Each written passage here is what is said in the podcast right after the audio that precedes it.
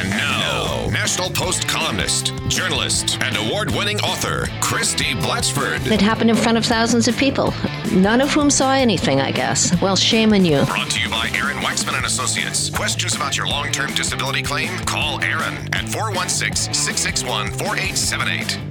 Ryan Doyle, Matt Gurney with you here on the live drive, joined by Christie Blatchford of the National Post. Hello. Hello. Hello. Good Monday afternoon to you. Yes, it is. Let's start off with the, this story we were just talking about. It is a CTV exclusive. Paul Bliss, the Queen's Park reporter, uh, bringing this to everybody's attention that the new carbon tax that is rolled out in January will, in fact, have the HST on top of it. So you'll have a tax on top of a tax. A lot of people writing in this afternoon, Christie, saying, I'm frustrated, I'm disappointed, but what can I do? I'm helpless. Well, you, you have a vote. You can remember longer than five minutes, and you can vote in the next election. That's your only option, your only thing to do.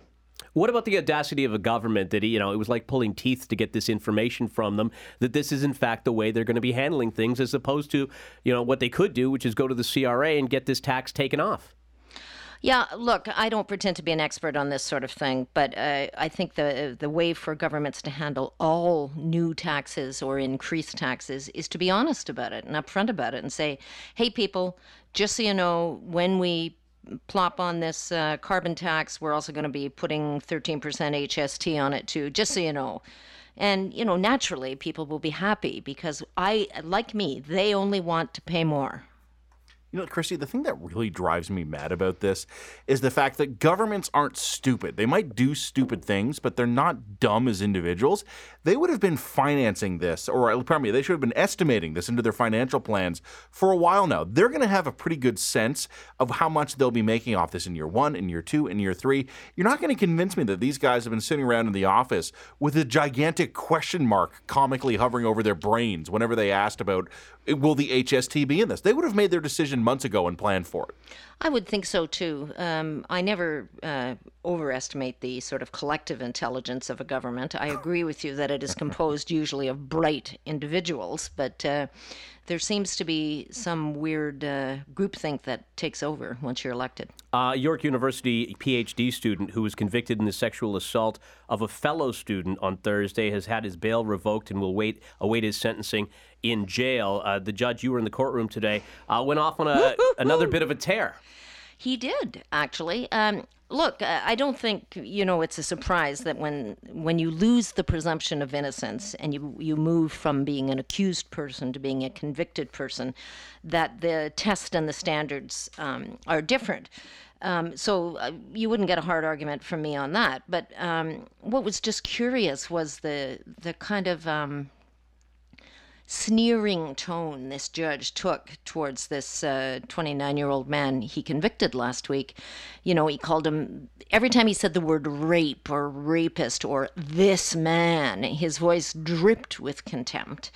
Um, he, you know, went on little riffs. He, this Mr. Ururyar, um, the the convicted man, was at the time this happened uh, a graduate student working towards his PhD, and the judge at one point riffed off him and said, you know, PhD or no PhD, you know, he he shouldn't. Sort of suggesting he was living this kind of easy, carefree lifestyle, while the poor victim of the the sexual assault, Mandy Gray, you know, would be scarred for life. And here was this guy going around cavalierly flitting about the country with his PhD. And he, at one point, he even said, you know, PhD or no PhD, maybe there'd be less rapes. A, it wasn't a literate sentence, but B, it's also out of nowhere. So it was a very strange, uh, very strange morning. You know, Christie, one of the questions I would have on this are we maybe not missing the bigger picture here? And I know you've written about this often enough. It shouldn't take so damn long to do everything. I mean, we wouldn't need the issue of having to take this guy eh, back in off the streets off of bail, or at least it wouldn't be as contentious an issue if sentencing was a matter of days or weeks here. Everything takes a long time. Everything does take a long time. Now, most of the time, and in this case, um, they've asked for what's called a pre sentence report, and that's done by uh, uh, probation, I think, or correctional officials who, you know, assess a person. Uh, I, am not sure, but it takes six to eight weeks, the process. So the question really was uh, when can the lawyers make themselves available? When can the judge be available? And the first, the date they came up with was, I think, October 24th. So uh, the the lawyer for the convicted man j- said, give him some time to get his affairs together, you know, before he goes off to jail, which he's likely going to do. And the, the judge just lost it, really. Uh, it was the it was the contemptuous edge to his voice whenever he described this guy that I think was gratuitous. Uh, it's a bit like when you send somebody to jail and you deprive them of their liberty. I don't think you also need to make sure that they get crappy food and, and you know no mm. privileges and can't read books. And when you convict somebody of a serious crime or any crime, you don't also need to flay him publicly for no reason other than it satisfies some you know desire of your own. And it was very unjudgely in my view. Let me just get a quick comment on this one. 200 air canada passengers stranded in manchester england. They finally arrived yesterday afternoon. Air canada says they'll offer everybody a full refund. The delay was 48 hours but some people were in tears like it was just oh the, for toughen up people. Right?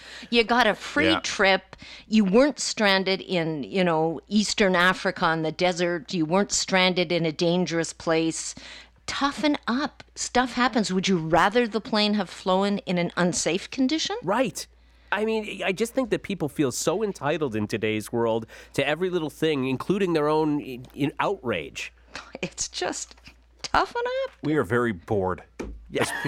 like that's just like we have so much time on our hands and so much like emotion with no channel. We are very bored as a people. Yeah, we must be. Christie, we appreciate it. Thanks a lot, guys. Christie Thanks, Blatchford joins us each day at 5:20 from the pages of the National Post, and of course is brought to you by Aaron Waxman and Associates. When your long-term disability claim has been denied, email awaxman at awaxmanlaw.ca.